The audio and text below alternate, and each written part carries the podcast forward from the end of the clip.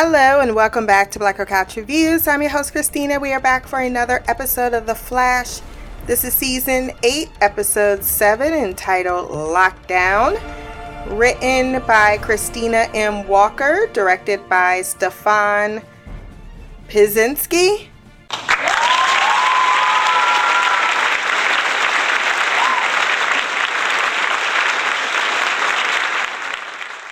Yeah, I'm a little proud of myself for that. A little proud of myself for a proper pronunciation. So, what did we think about this episode? Surprisingly, I will say I like this episode. I gave it a 9.3 out of 10. I know there's some corny aspects to it. The part in which you have a gold chain, you keep putting it around people's neck, and yet they can still speak. the the effect of the gold chain this episode was really terrible. There was a Kramer scene when they had that face off, and I'm like, are you guys you're, you're holding this so limp? There is no tension whatsoever. It had its moments where it was rather lackluster for lack of a better word. But for the most part, I was engaged with the story. And considering Candice Patton was only in one scene in this episode, that's uh that's pretty impressive. that is pretty impressive. It's quite a feat. You accomplished it. It was well paced.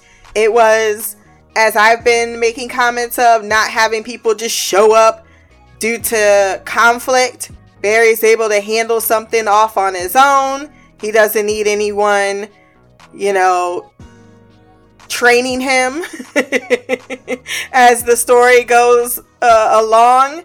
Everyone's kind of just going about their days. Joe's in retirement, which I think is a good place for Joe to be. I like Kramer. And shocker of all shockers, I didn't hate the double date. I thought I was about to be so tuned out like, ugh. And yet, and yet, okay, okay, okay, okay, okay, okay. So, because this episode was really broken up between two particular storylines, that's where how we're gonna break it down. We're gonna start with the Caitlin Mark Marcus, which what the hell? Frost was included in that, looking like a teenage goth it fits Frost though, it very much because that's where her emotional maturity is at, especially when she be trying to dance. I'm Michael Jordan. Stop it. Get some help. It begins with Chuck. I don't know why we still calling him Chester. We should just change his name to Chuck because that's what his name is. Uh, besides that, I didn't hate the Caitlin Chester interactions. He's considering getting himself some lunch. Things are slow at the, the office today. He can't walk away though because, you know, things could actually happen in that time frame. I know you are too grown of a damn man to really have that Superman lunchbox and gonna fly it out. No, no, no.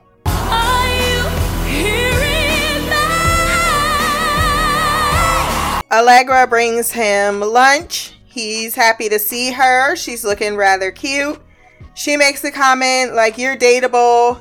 And he's like, Oh, that's nice. You're also that thing that is dateable. I thought the cutest scene was when they were doing, and it's good to see he's still doing that, his little YouTube videos.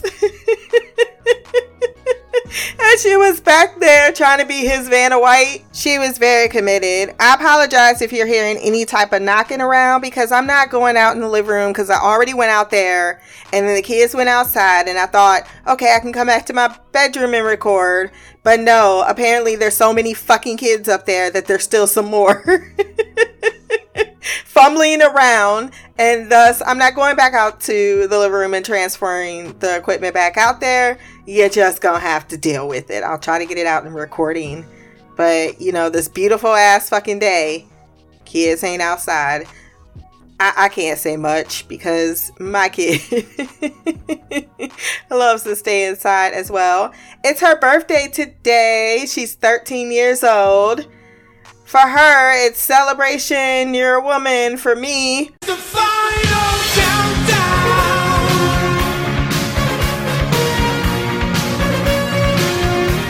The final countdown. Somehow, I keep having kids over my house on the weekend. It's like four of them. They don't come in in like a two pack. they come in a whole fucking gang. They're so cute, but I'm like, I am so exhaustingly done. I'm so, I know. Shot's like, oh, welcome to the teenage stage. One, I've been there for like a whole ass year. she is mini Shira, okay? Mini Shira. But she don't know Shira, okay? She don't know Shira. She's starting to meet her, and she don't want none. She don't want none of that. All I want you to do is send an ambulance because I'm finna bust a cap in these fools. Back to our episode. Caitlin is upset because Mark and Frost are out and about living their best life, posting it all over Instagram. Like he didn't ghost her or frame her for murder. All of these things. She's just forgiven him. And now they're soulmates, and it makes Caitlin sick. and for once, we're all like, yeah, Caitlin's the sane one in this situation. She's making all of the sense. She is dating Marcus. This is their third date. And they are going to go out for a nice fancy restaurant. Very mature dating life going, o- going on over here versus jumping out of airplanes because that totally sounds fun. Nope. I'm going to say it because I'm a mean person. I have no soul. He's short as hell. as soon as I saw Marcus, I was like, he's cute. He can do for her. But he also had me thinking of that song, uh, I wish I was a little bit taller. I wish I was a baller. but hey, he is down to do whatever. And that is the kind of man you want. And also takes your jacket. It turns out Caitlin made the wrong reservation and scheduled it a year in advance at that table. So now they're at the bar that she used to work at. Talking about it's seedier than the last time I was here. What you mean when the metahumans were were all up in there? Planning crimes? How could it possibly have gotten seedier? Frost is singing karaoke. It definitely is no longer the same seedy establishment it used to be. And Mark is right there with her. Uh, she makes the big. This is the one part where I was like, "Oh God, this is," and I thought it was gonna go so downhill from here. When she stood up and very obviously knocked down the stool, and Frost is like, "Hey girl, how you doing? Oh, we about to double date it up. Is this Marcus? You've been hiding him from me, cause you know, you know who I am." but no, she didn't show her ass she straight up was just trying to have some bonding time with her sister, and her sister's looking at these two acting a fool, charming her soon to be boyfriend, and uh, she's not liking what she sees, and she ends up going off on her like, uh, so while y'all all are chummy, you know, we planning dates in the future and shit. Marcus, did she tell you how uh he tried to kill her and set her up for a crime, how she stabbed him, how this is toxic as fuck. Did she tell you about that? And also, Frost. If he breaks your heart once again, like you know he's going to do, don't be crying on my shoulders because this is ridiculous. This is a walking hazard. But Mark is like, look, I understand you don't like me, but she's a grown ass woman. She can make her own decisions. And Katie looked over and she got the the the Beyonce treatment.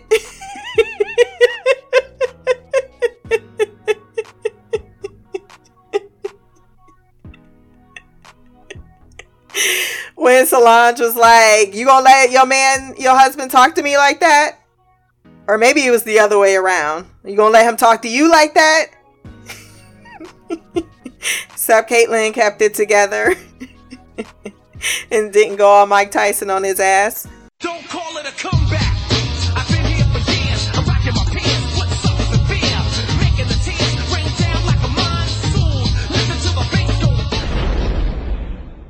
I wanted her to say, Stop judging my life decisions. You dated Julian. you ain't had a good boyfriend in how long? We both need to go down this slippery, sloppy path to my God, I wish Ronnie was still alive. That is that's that's what we do. So let me go out and make my mistakes on my own. And you're right to distrust Mark, but it's kind of my business. Uh, the whole all in uh, theme that was written on the poster board somewhere as everyone was writing the episode. Someone tried to make it a drinking game once again. I'm convinced it's a drinking game. Uh, when I heard I'm all in once again, I rolled my eyes into the back of my head. Almost got cross eyed in the process. Um, and there's a moment where she looks over, Marcus is like, So you want to talk about? No, I want to go home. All right, I'm to bring the car around. That's so nice. Men don't do that shit at all nowadays. Just bring the car around so that you don't have to walk to the parking lot with them. They're like, No, bitch, you walking right with me.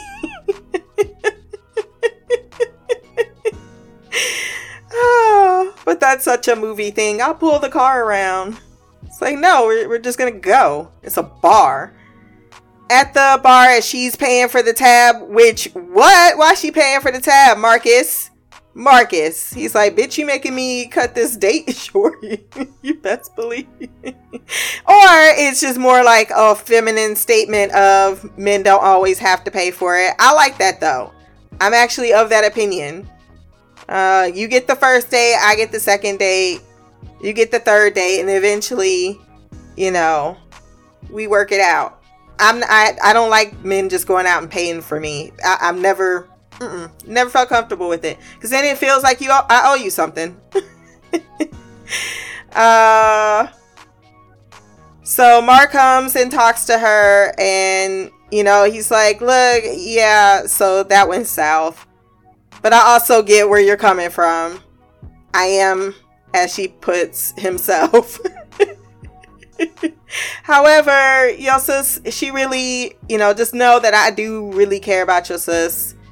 You care about her too and i know that was coming from a place of love. I think frost is the same way. She just walked away. Like i know this is coming from a place of love and a lot of hurt. So i'm gonna let you let you you know expound and the acting wasn't terrible from Danielle Panabaker playing both roles she was doing double duty in this episode i will say i was impressed um it ain't on the level up that's another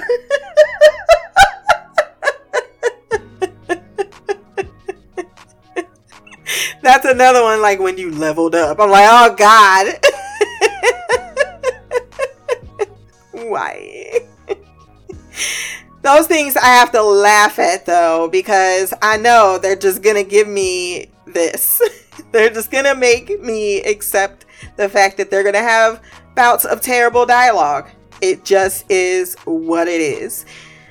Um, so yeah, they end up he he ends up telling her like I think you have more insecurity about the fact that you're not really committed to Marcus cuz he was amazing and we were bonding with him and you was over there a serious iceberg.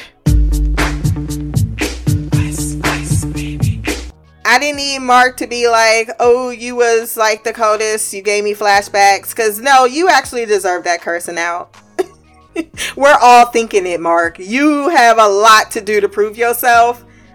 So, um, you can stick up for your girl and all that, but we we ain't at the place where I'm feeling that much. But she definitely she definitely acknowledged that yeah, she probably was being a bit of an ass to her date. She just wasn't engaging with him. And so he leaves her with his their tab. and you I just feel like Frost was behind that like uh slip her that bill cuz that's the least that she can owe me.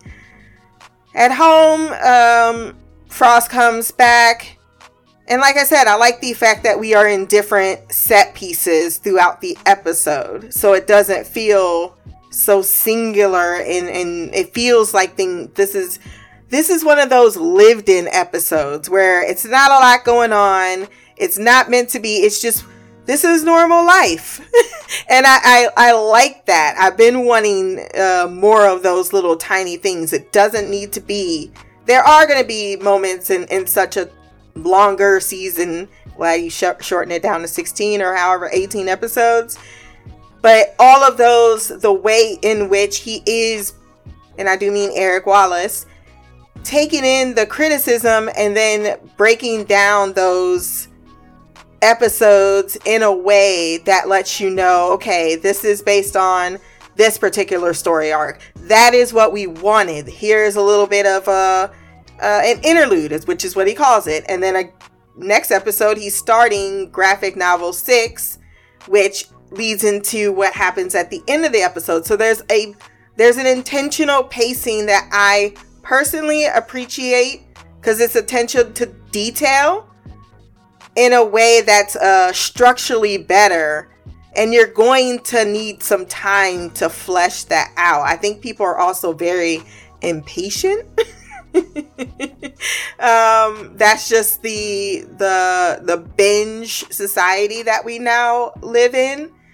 Uh, it was funny because I, I listened to one of the people I did that I only was only listening to one person because I don't know how people feel about this episode. Uh, I now watch The Flash in a bubble. That's the only way I want to watch The Flash in a bubble. Me, the same ones, and whoever sends feedback. But I was listening to one other person on YouTube who I now will no longer listen to because they're so melodramatic. Last week they were being all rational. They're like, "Yeah, I understand this is not a perfect show," and then this week it's like, "They've ruined the." I'm like, "What the hell?"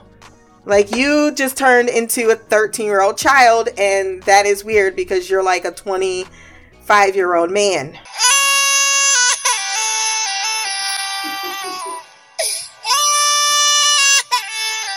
So yeah, that's the last of and it wasn't like I said, I know like I feel the feedback is probably not going to be so positive to this episode as I am. I could be once again pleasantly surprised, but I know Goldface is not Mimi's favorite character. I know that Shy holds a grudge, and when she has cut you off, she's cutting you off. It doesn't matter. she is no longer objectively looking at Caitlyn as a person. She's an annoyance and a distraction to her. I understand these things. These are where they're at as people. They have the reasons. That's how you feel. That's fine. That's a critique.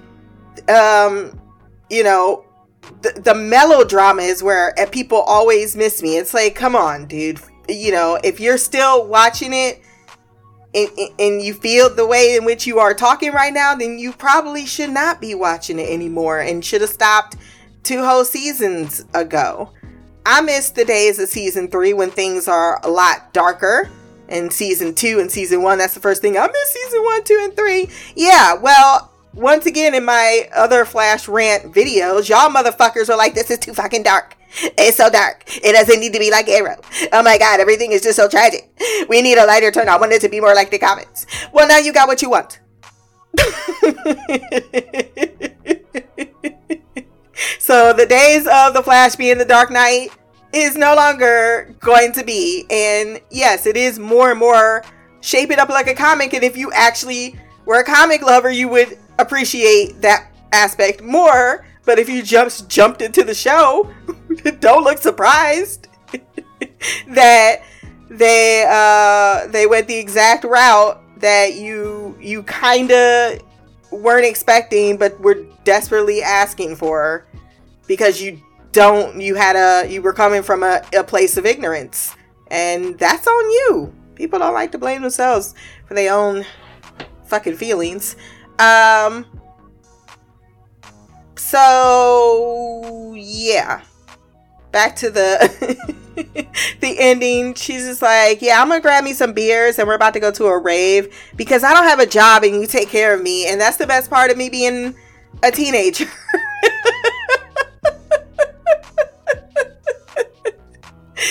oh, I thought that was funny too. So yeah, I rarely in the eight seasons have liked a Caitlyn story arc. And I thought for a contained episode that didn't relate to anything, that this was pretty strong. Uh, the whole Chester and will they, won't they? Uh, it's silly, but for for once, it was rather endearing in a way. I like that Chester kind of channeled his inner Cisco, being like, "Oh, y'all about to fall in love. He's gonna find out you're from Team Flash. He's gonna be a part of the team." Kind of like the same things that broken down, but I'm like, this dude seems like he works in a lab, and he is gonna have no association. And I hope he does it because we don't need everybody in a mama. We got enough people on Team Flash that's in the know. So let's go to the Kramer and Barry Allen storyline. Kramer is frustrated because the Flash just be dropping criminals off without no context whatsoever. that one dude, how he still keep getting out on parole to rob places? I want some soy, not that in my latte. He is constantly around with a different weapon that he just gets off the street. Stop letting him out of jail. And then he grabs two additional criminals. And I like the the background context here of Joe explaining to Barry uh, yeah. I have no idea why these three people are here. they ain't got their Miranda rights. I don't know what their crimes are. I don't have any evidence to process them. They I have to go out and do all the legwork now, which means everyone has to cancel their evening plans because yes, the Flash is being very helpful, but he's also doing he's working outside the law when they could be collaborating. She wants a line to the Flash, which Barry doesn't seem to, uh, considering it's Barry Allen. He's hesitant about revealing who he truly is. He goes to Joe and Cecile. I like that, you know, going to the older people for a little bit of advice. And Joe's like, look, what me and Kramer went through, uh, I, I trust her. I trust her with my life. I think she's a good cop. I think she's a good captain. She's got her own meta powers and her abilities, as well as being in a cap, being a captain, and she doesn't u- utilize one above the other. Uh, and she has her fears for doing so. So I love that. I'm waiting for Barry or for Kramer to mimic Barry at one point. it's gonna happen, and it's gonna be awesome. I really like Kramer. I, I wanted this character to stick around. I'm glad she is. I think that's a smart decision to put Joe, who's, you know, I love Joe, but the actor is getting up there in age. You know, he needs to rest. He'll need to be out there doing stunts and shit. and it's another uh, adult for Barry to work with that isn't part of his family that he's going to have to build more of a rapport with that's going to push back on him a little bit more because he isn't family. Um, they then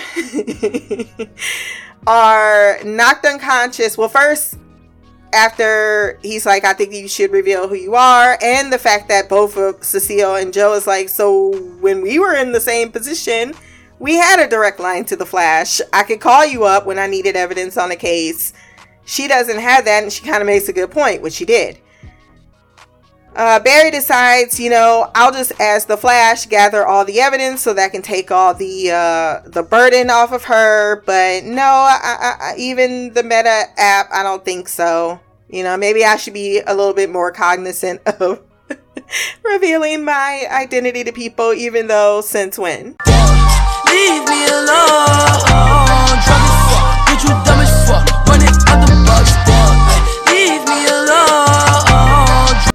They are knocked unconscious by some gas because Goldface has decided he's about to rob the precinct because there's something in the vault that he needs. Surprise, surprise, is meta human killing bullets that we find out Kramer gave to Argus 28 days ago, showing her progress. That no, even in the extreme situations, this is not a choice I should or could make. In my new acceptance as a meta and now my commitment to protecting not only the people but the metas in this building. Like one served her coffee. I like the fact that there's metas and they're not they're not all evil. they're not all up to something or doing something and her her fears are correct. I don't know who's a meta, who's not a meta, and I end up mimicking someone. It could cause serious issue. Uh, they are all wired with bombs and also meta dampening cuffs. They're aware that the police captain is a meta. Goldface wants what his Boothang also wants Amunet, which is those bullets to sell to a buyer. Um, Corny, I know that he is. but you know what it is? I, I, reconciled because it reminded me very much between him and Carver in this scene. Especially when he put up his hands, like, wouldn't it just be easy to kill her versus all this drama? Uh, be cool. If you've never seen Be Cool, then you might not get the reference. But that is what it is about Goldface that I find so hilarious. It reminds me of that movie when Andre 3000 was sitting there with the little teacup and he kept quoting stuff like, even in this, like, I gave you a first edition of Moby Dick. You still didn't read that shit?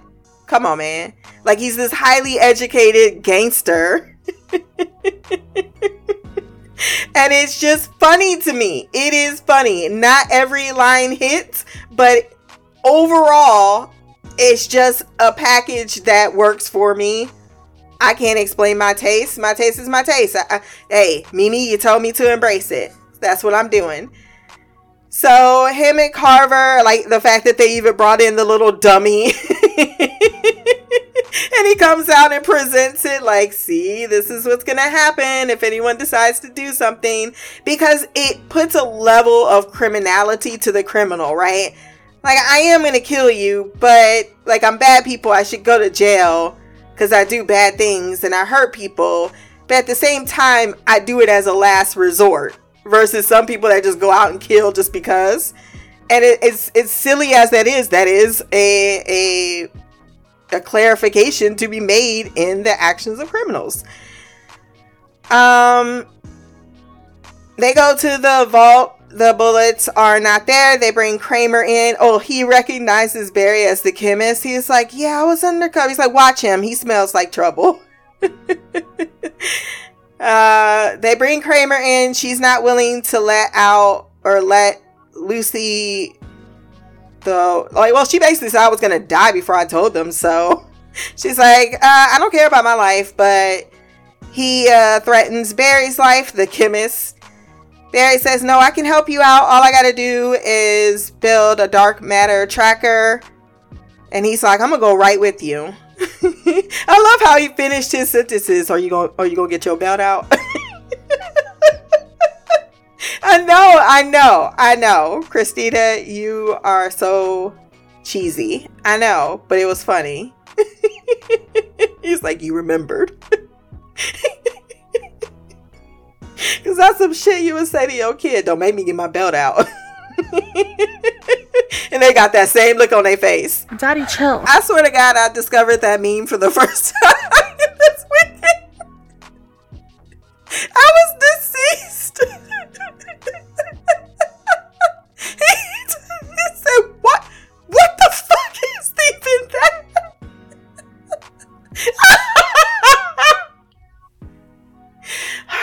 On track. Back on track. I'm always happy to hear "Love is a Battlefield," and I love that that's his ringtone. he tells him, "Yeah, we got a deal." But since we have committed to each other in the way that we have committed to each other, you know, we're more lucrative. We're we're better criminals. We we set we share the same crews and shit. Not do anything for her. It's funny that both Iris and Barry share the same uh, couples therapist as criminals. She, he's like, you you have Dr. Finkel. Sharon told us. it's good to see that she's still out there getting paid, getting work. It's little things like that. It's world building type of little touches that that add to the corniness of it because it comes with and I'm a sucker for that. That's my favorite thing about Archer is all of the comebacks. um of course, Goldface thinks that he's stalling him, so he brings in Kramer and threatens her life if he doesn't speed it up because he asked for more time, but he's conveniently like, oh, it's not perfect, but it'll work. Uh, he, of course, using his mind, his brain, recalibrates the the uh the uh the device whatever he was doing to cause a ringing in their ears. He gives kramer some earbuds and he knocks homeboy over the head. Kramer knocks Cra- uh, carver out and they escape through the vents. They get to a storage room and once there they are looking for something to take off the bracelets. But he's like, no, we don't need to do that. I need you to distract him by using your mimic powers for five seconds so I can go be the Flash. so I can un, because uh, I don't have to worry about saving, or I can save myself. I just need you to distract him for a minute. She comes clean that she's been wanting to talk to the Flash because she's very un, insecure about her powers. Uh, she doesn't or she's tried to control them, but she hasn't been able to. No one is really available to train her, so she really wanted to talk to the Flash, but now he's unavailable.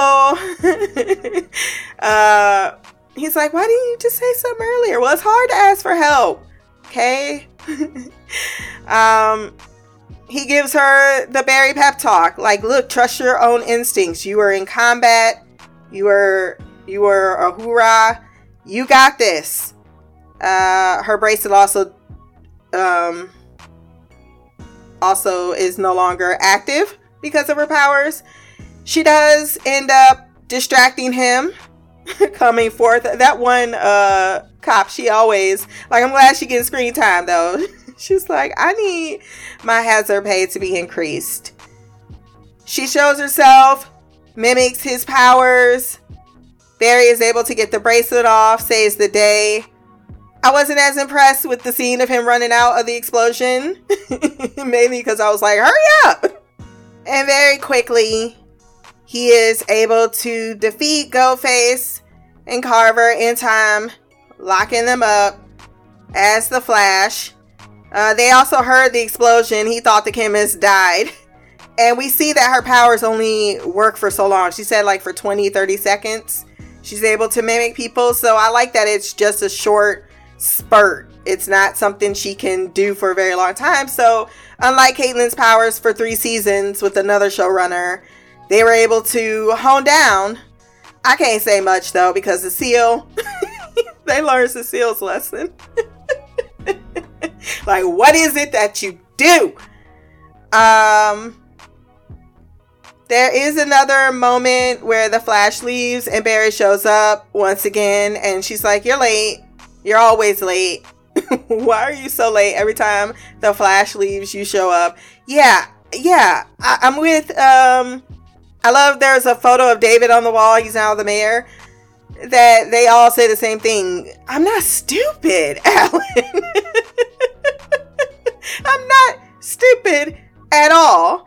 Like, come on she later or he later shows up as the flash gives her a tracker like hey anytime you need me just hit that button. I'll be here if i'm not working. Uh, and also let me show let me share my identity. And she's like allen yeah. So i went and did my job and there's no way you could have escaped unless you had super speed. So thanks for letting me know. And he's like well i'll train you girl so I like their friendship. I like this new dynamic because it feels fresh. Uh, meanwhile, the biggest WTF moment of the episode is at Joe's house. Uh, Iris and Joe are finishing off some dinner. He's making some Ethiopian food. that sounded good as hell. It's like, Joe, come cook for me. Come cook for me. He, uh, says he's about to go check on baby Jenna that we ain't seen in 15 years. Don't need to. I already told y'all this. I just like making fun of it. because it very much is like a soap opera. She gonna pop up be 15. And I still love chicken nuggets. I love me some chicken nuggets. I actually really want some Cane's right now. But I'm going to not give in because I don't want to go outside and drive all the way. they won't put that shit on DoorDash because every they would be constantly just drive through, drive through, picking up orders all day. I think they should do it though. It's good business. They're like, we got enough. Have you seen the lines on the weekends? Um, the interesting part here is that she's about to get some food, pack Barry a, a plate, but the fork disappears, and then everything on the table disappears. And Joe comes back in the house grabbing a file for her that she told him to grab, except she doesn't remember any of this. She is losing time and her eyes are flashing green. Say again, please. Houston, we have a problem. I have been waiting for this type of Iris story arc to unfold, so I am super excited to see where this leads. I'll leave it there with my thoughts on episode 7, but we do have more. There is feedback. Let's start with Queen Shy.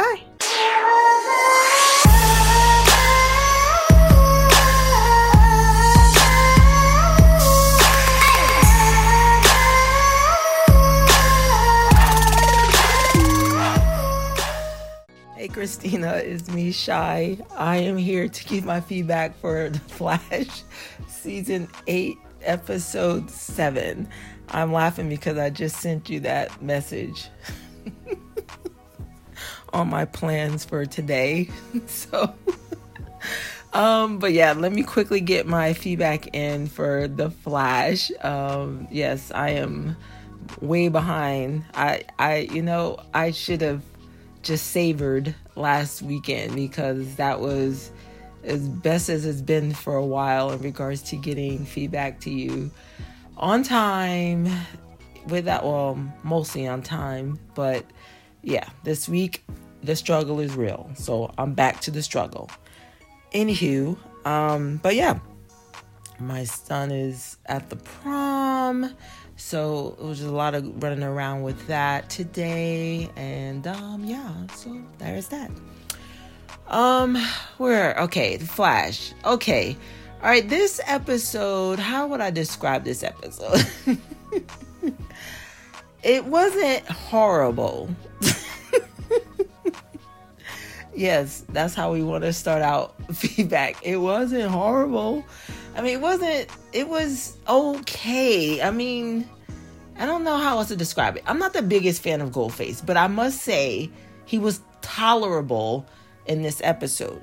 And so, with that being said, I don't, I mean, some of it was cringe. I'm not gonna lie. I mean, when you're talking about when, especially when he's talking to Amy, I, I didn't find it funny, but uh, maybe somebody did. But I was just like grimacing during those scenes. The whammy, ammy, whammy. I think that's what he said, and I just think it was a little too much.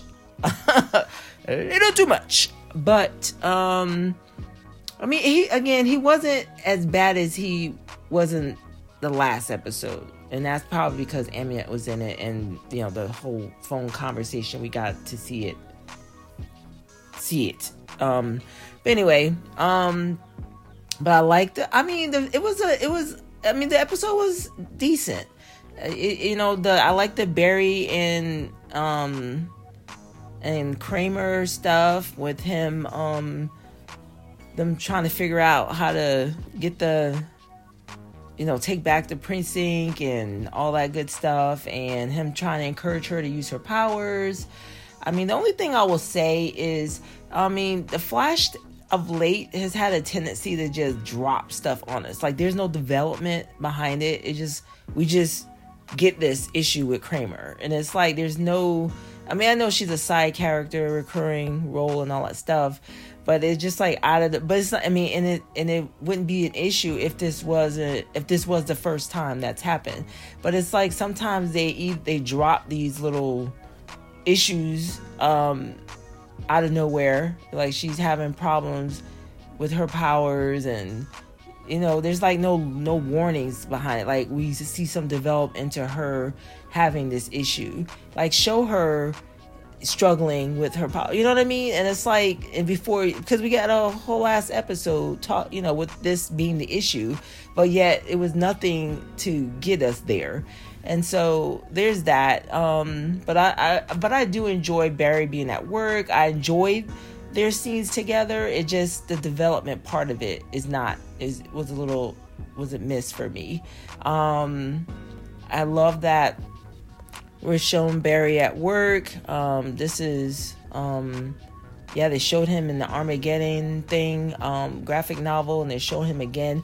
So they're getting a little bit more consistent with showing Barry at work throughout the season, at least so far in the season.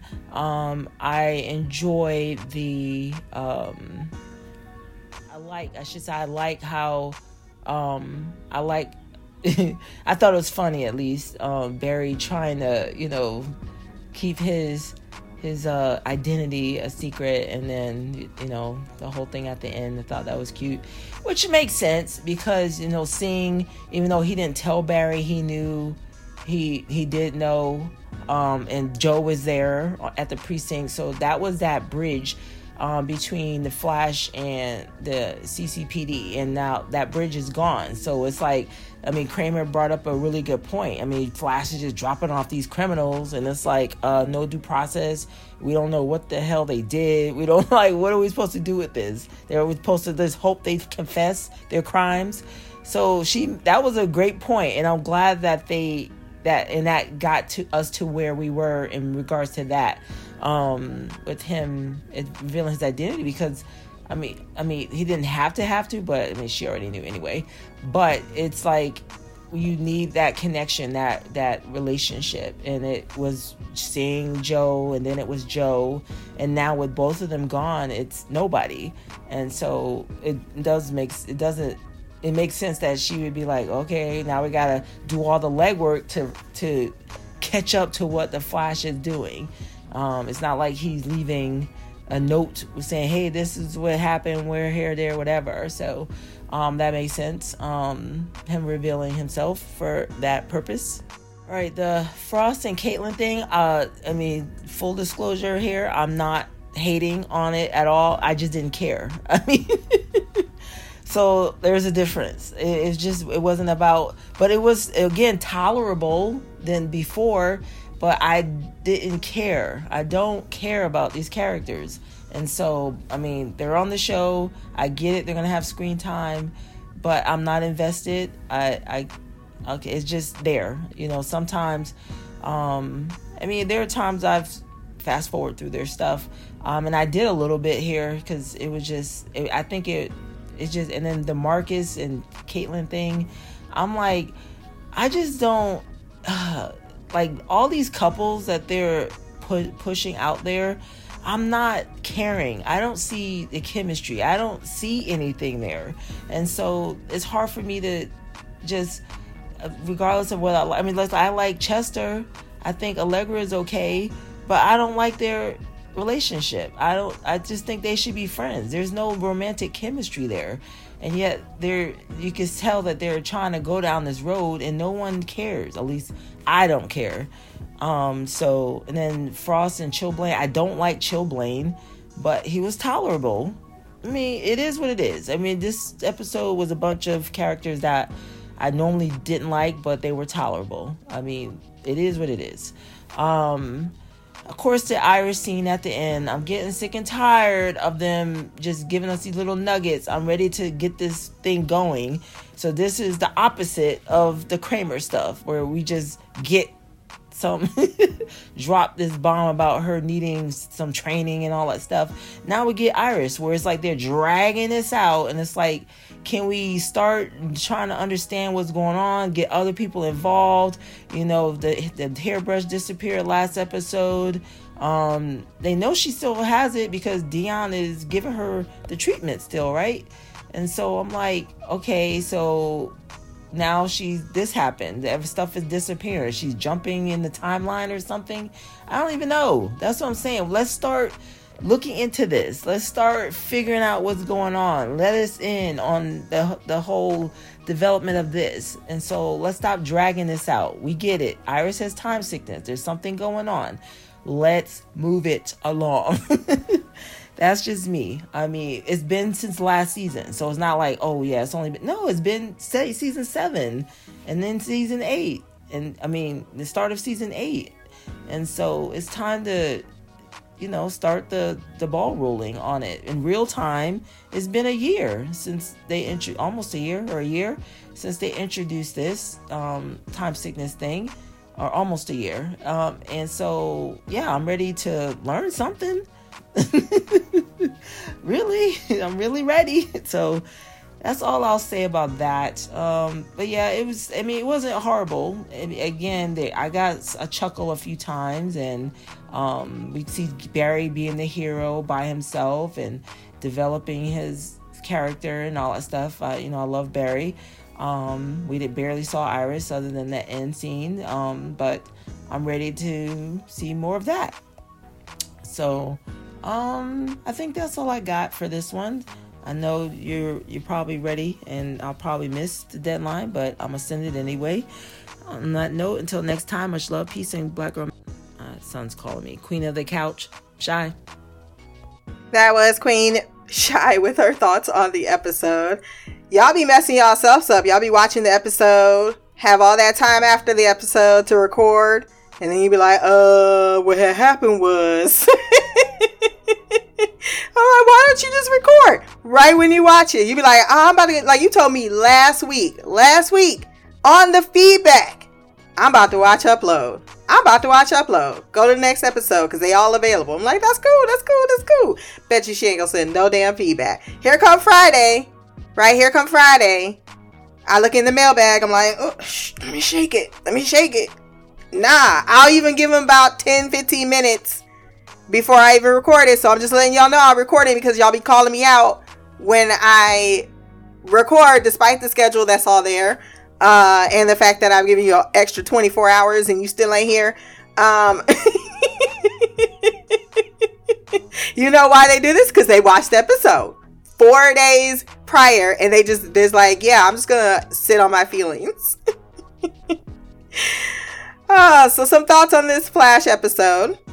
Uh, you know, it didn't bother me the, the the sudden development of her powers. I mean, that felt rather authentic. I'm a police chief first. I'm not a meta. I don't identify as a meta slash a police chief. I'm a person first. I'm a meta second. And for all we know, this could have been just a, a, a current issue. Like it didn't. It started a little bit then it started getting out of control. I don't know. After Raised by Wolves, where character development is very short and plot development is very large, I think I've just gotten a taste for that type of storytelling, and I, it, you know, it works. Sometimes it feels good not to care. and in that particular case, I did not need to see any type of layout for that situation. She just discovered she was a meta after being anti meta uh, her just needing some time and some space to figure out who she is as a person. I'm fine with that. I'm totally fine with that. Um, you ain't gonna like what I'm about to say. You ain't gonna like it, so brace yourself. If you are indifferent to it, why you need to mention it? That's my thing. That's my only thing. Like, if I genuinely fast forward through some scenes, I don't need to talk about it because I don't know what happened. I don't care what happened. I don't feel the need to mention it. So I'm just saying, you don't have to mention it if you just genuinely don't like. You could you could just say like I don't care for these relationships, which you did, which you did, but you don't have to explain why. Don't, you just don't care for it. That's that's cool. That's cool. You don't have to like every. I'm not. Uh, I don't want to see Allegra and Chester get together either, but it's gonna happen. so either I can fast forward the scene or I can or I can see if there's anything that might develop that might make it interesting in the future. I'm optimistic to the idea that characters or people or things that are happening has a chance to change my mind or I might find some enjoyment in it even if it's not necessarily my cup of tea and I think it goes back to what me and Mimi was kind of talking about on the Charm pod- podcast is that I have been, and we both have been in that idea of getting into a show. And we, this is the WestAllen fi- fandom. Not saying you're the WestAllen fandom. We know you're one of the same ones. You got membership. But that's the issue. You focus on one or two people in an ensemble cast, and then you wonder why you're so upset and why everything is lackluster and it doesn't feel good to you. Of course, because you don't care about anything else that's going on. Um, and you tune it you can tune it out so it can feel uh, depending on how much you allow that to right? Uh, circumvent your common sense and that's where you have a lot of the melodrama online because a lot of people watch the flash just for WestAllen which that's fine do you but that's not a critique when they're not involved or they're not the storyline or things aren't going your way with these particular characters. As Mimi was stating, when you do that, you are setting your own self up for a certain disappointment. So if you are getting into a show and it's eight seasons in, you gotta have some type of willingness or openness to, at least for me, what I find is to to to see if there's some engagement. If there's not, I was so ready to fast forward those scenes as well but I allowed myself to give myself the time to see if it's to work for me. It's not, and it did work for me. It didn't work for you, uh, and that that's perfectly fair. But I think on if at the outset you're just not to doesn't matter what they do, how they do it, I'm not to be with it.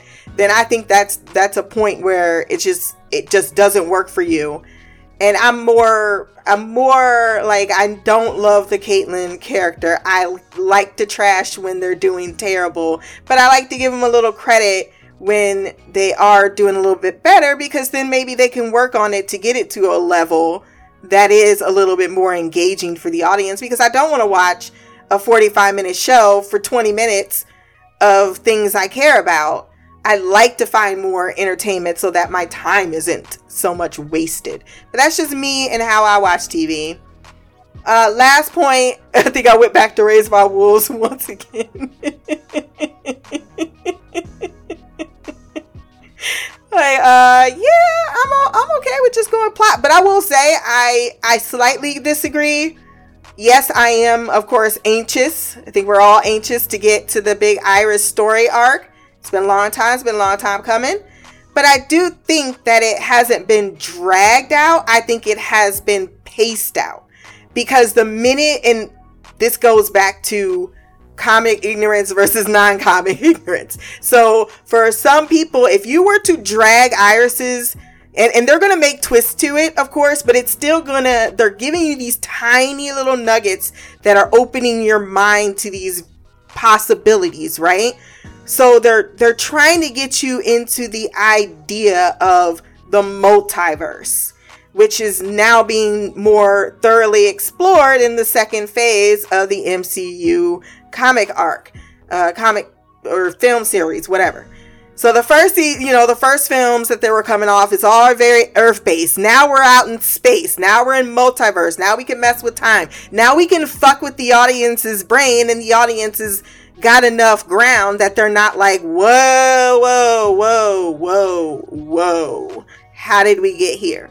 The same thing I think is what's happening in the Flash. They start with the Mirrorverse. They start with something special about Iris. They continue that theme. Yes, it has uh, taken a backseat to some more pressing story arcs, but those are also very important. The idea of the forces out there in the world, the idea that there's people out and there's organizations out in the world that would want these types of things. I, I you know, yeah, they could have switched it around a few times. I'm sure I can find uh, a better way to do it, but I do feel that it hasn't, at least in my humble opinion, been something dragged out as much as been paced out to uh, set the the foundation for what's coming next. Set the foundation of the idea of the twins. Set the foundation for the idea of living out of time. That's some big ideas that you're bringing in from the comics that yes it's exciting to get there because you have comic people like me and Sasha or Salsa telling you that there's these bigger things coming so you're ready to get there. But I think for a regular general audience that's much younger because this is still an 8 PMCW show, you might I can see them taking the extra effort to to and to try to do justice to this particular story time arc by actually taking some time and one season isn't that long in that particular trajectory. If it was two seasons, I give you more for it, and if it wasn't paced into see uh, uh to the first half of the season, then I'd be also. But I think that they it, it really kind of started. To me, it really started in Armageddon, where it was becoming a problem, um, and now it's it, it may feel like it because it's been so long since these long breaks from the Flash. It was last year, but in the in the course of the actual story, it hasn't been that long. And that's my feedback on your feedback, but that is not the only feedback on this episode because we do have Queen Mimi in the house. Let's hear how she felt about season 8, episode 7. What up, Stina? It's Mimi. This is my feedback for The Flash, um, season 8. Is this episode 7? I think it's 7. I don't know why I can't keep track. Anyway, um, so this episode was okay. I I like that we're back to Barry actually showing that he works and he has a job and not just being the Flash. Not gonna lie, I kind of forgot that Joe was retired and Kramer was the um, captain. I really thought Joe was gonna go back to like I don't know, be like he was gonna maybe be a private investigator or go back to the force. I him just you know, at the house seems unlike Joe, but I'm glad somebody's watching um, Jenna, baby Jenna, even though we don't ever see her. Because sometimes I be really concerned that they don't remember that they have another child, him and Cecile. so it's good to know somebody's watching.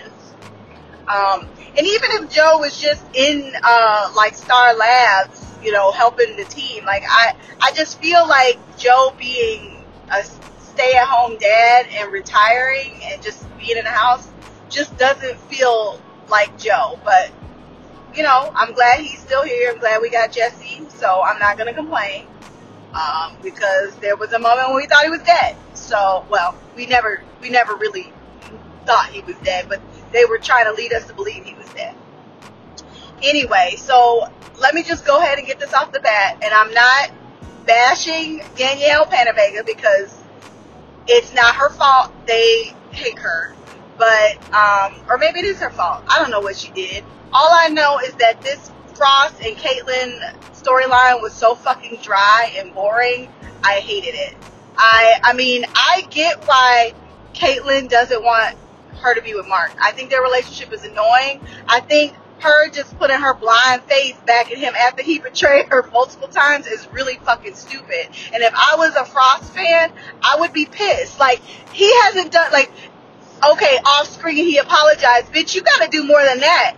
You literally betrayed her multiple times and y'all literally was fighting. You was trying to kill her. How you, how you just forgive that kind of, that kind of betrayal? Like, I don't care how, like, attractive somebody is, once you threaten my life, motherfucker, you gonna be the ugliest man on this planet and never, ever, ever get a taste of this. Like that's just the bottom line. Like that's unforgivable. How how is what he did any different from like a man choking her out and slapping her around? He was physically trying to fight her, and if Frost wasn't a competitive fighter, he would have beat her ass. He would have legit beat her ass. And I just can't understand how we're supposed to be okay with this relationship. and then we got to see Marcus finally, and even though he seems like a sweet guy, I'm very underwhelmed, underwhelmed with um, the way he looks. I'm not saying that it's right.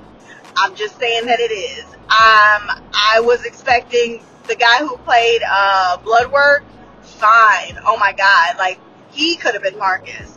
I was expecting anybody. I would have loved it if the man was super tall, attractive. Like she had, like the guy who played Zoom was really cute. Um, and then I always find Robbie Amell attractive, always, all the time, even now when he's in Upload. So of course Ronnie was fine. Um, I'm not a, I'm not a fan of um, Malfoy, Draco Malfoy. I don't know what his real name is, um, but I could see his appeal. Like he's not an ugly man. I don't find him attractive, um, but the guy who played Julian was was decent. Like I could see why people would find him attractive. Um, but this guy, not even a little bit. And he's shorter than her. And I don't even think Danielle Panabaker is that tall. I think she's like five six or five seven. So finding a man that's like five eight, I don't think that that's would have been that difficult. That dude looks like he's my height, and I'm five three. Like that's embarrassing. I I just I would be mad if I was her. Like they really out here playing your character for a plum fool. Then you get dragged by your sister and her boyfriend, and then then they have the audacity to have him be the one that tries to put you in your place and give you something to think about at the bar and leave you with the, the both tabs. What a bitch. Like, I feel like if anybody should have been talking to you about that, it should have been your sister. Now, I, they probably try to save money on, uh, you know, computer work and animation and whatnot, because they would have had to use a double screen, but still, it's just the, the it's just like, as, as a fan of someone, if this was one of my favorite characters that they did this to, I would be livid. And the storyline was boring, and I hated it. And whenever it was on the screen, I rolled my eyes because I was like, I can't believe they playing her like this. Like, if y'all don't want her to give her a good storyline, get her off the show. Isn't she pregnant again? Like, the actress? Like, why don't y'all just let her not be here? Come up with some stupid ass story why she not there. And then let her be off the screen instead of giving her trash. I would be fucking annoyed. Like, just, if you don't want to pay for both, like, to have both of them present at the same time, just have one of them gone. And then you don't have to worry about one storyline instead of this garbage that we had to look at. Ugh, I'm done talking about that. But the next thing was uh, Kramer and um, Barry. I knew at the beginning of this when Joe was like, "Oh, I think you should tell her." Why? Hasn't he told enough people who he is? I feel like I understand Joe trusts her, but if Barry ain't there yet, I don't. I feel like um, I was hoping she figured it out. Not that Barry was gonna like. Not that Barry told her, but I, I mean, after everything, I'm glad he decided to tell her. I'm just saying, like, what Joe was telling him to do at the beginning. Like, they haven't been in a, that kind of uh, relationship yet. Like, if they don't have that kind of relationship. If he don't feel like he wants to tell her, I don't think Joe should be the one to make that decision.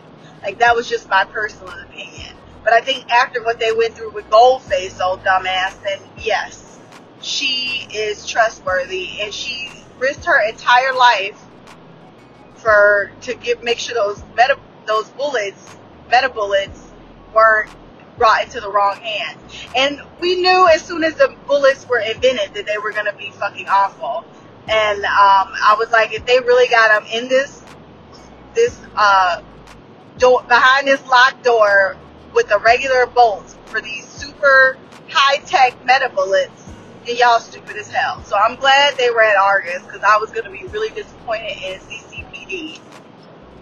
Um, but I I like being able to see their interactions together, and I liked her. You know, I guess she was too embarrassed to really say the reason she wanted the Flash.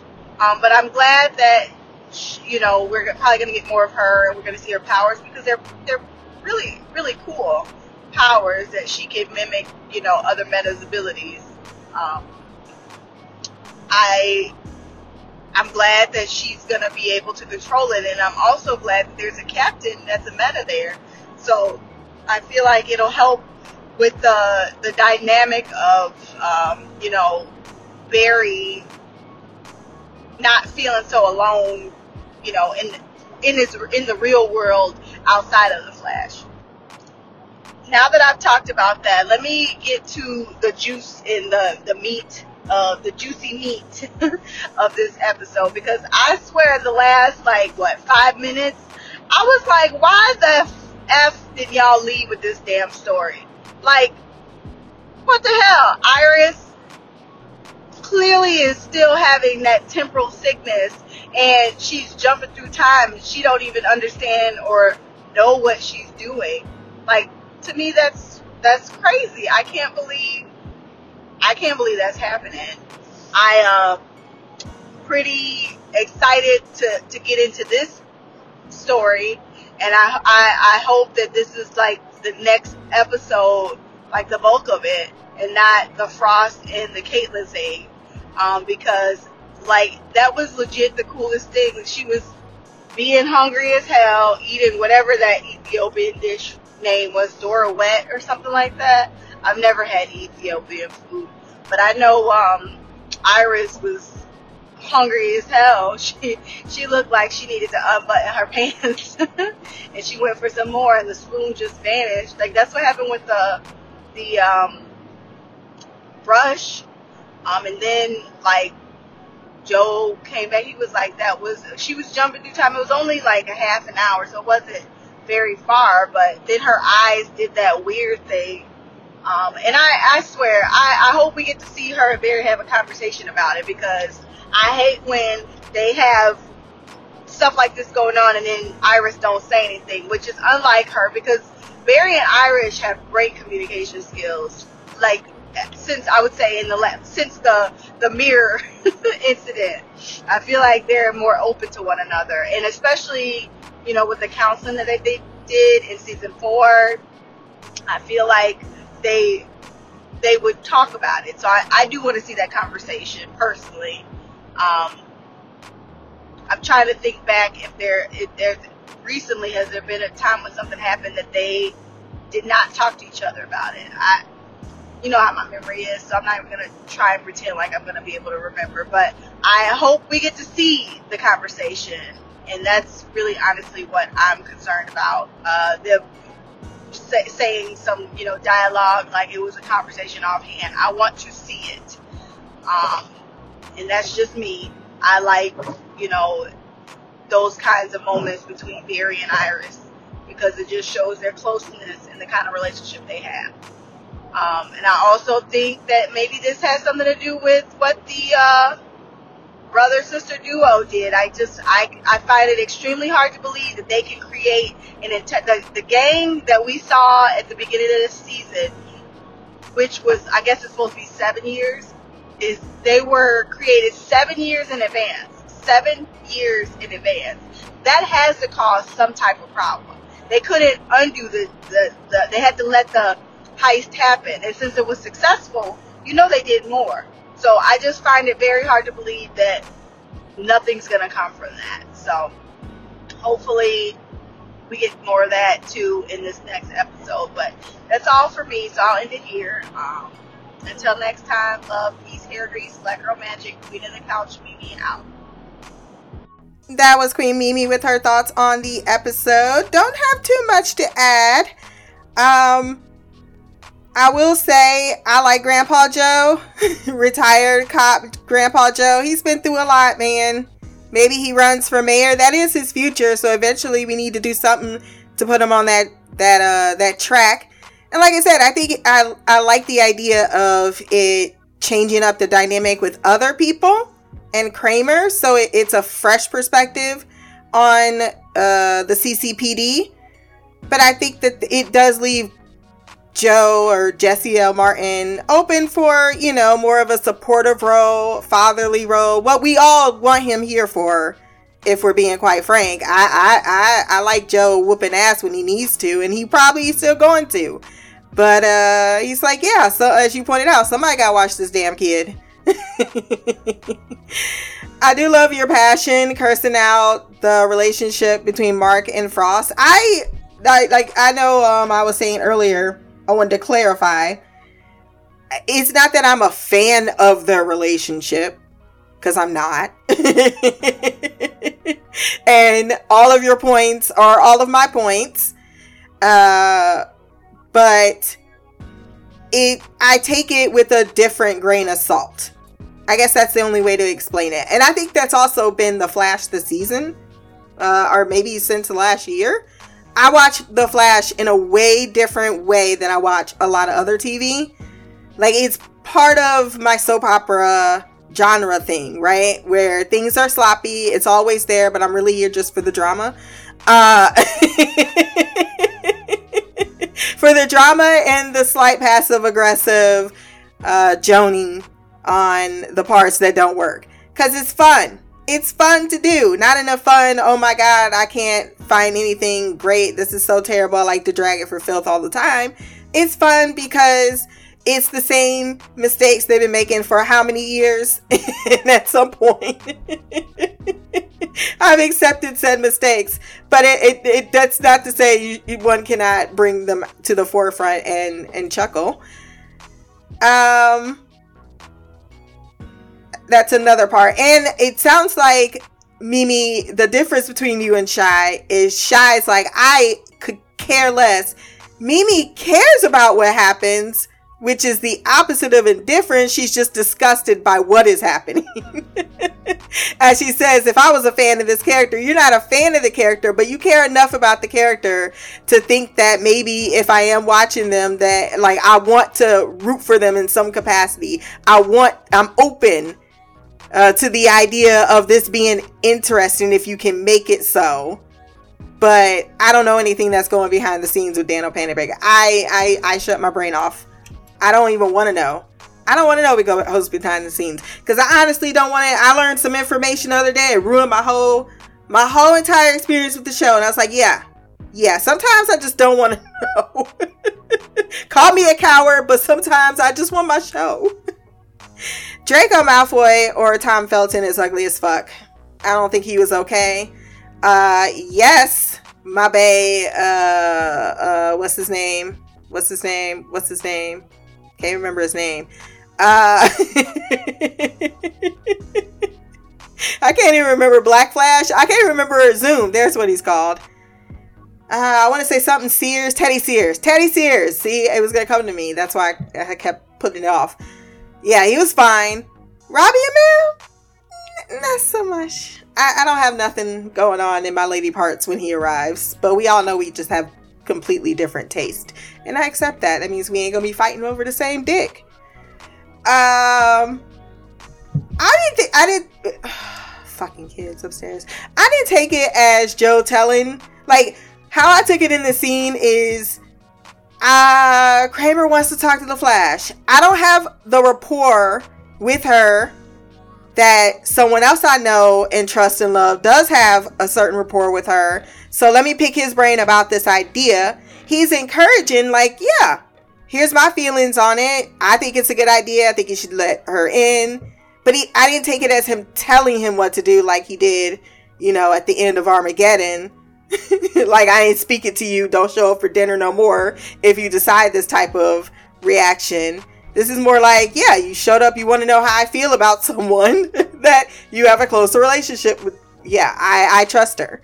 And I think that they were just pointing out that, yeah, even if you don't want to reveal her identity, we still, even, you know, just because we're family, I had a direct line to the Flash, and I also, you know, had a direct line to the Flash because of fan. Like we we got lucky in our positions. You kind of helped us out you left her hanging. And lastly, I thought it was a clever way to wrap up the loose end with the bullets. Because we know they leave a weapon out there for someone to take. And it's nice to know that these are not going to be a plot point going forward so people won't start making a whole bunch of speculation about it. And I'm gonna go now since, you know, they're back in the room now. They gave me like 10 minutes to fucking record a podcast before they jumping all over the place. I can't say much because I know those kids last night was acting a goddamn fool. Goddamn little Stell. She was bouncing all over the place. I kept saying, stop running. If you want to send feedback on our next episode, blackercouch at gmail.com, or you can leave a comment below on this podcast. My social media will be there as well. Remember to like, share, and subscribe. Until the next time. Peace, hair grease, and black girl magic.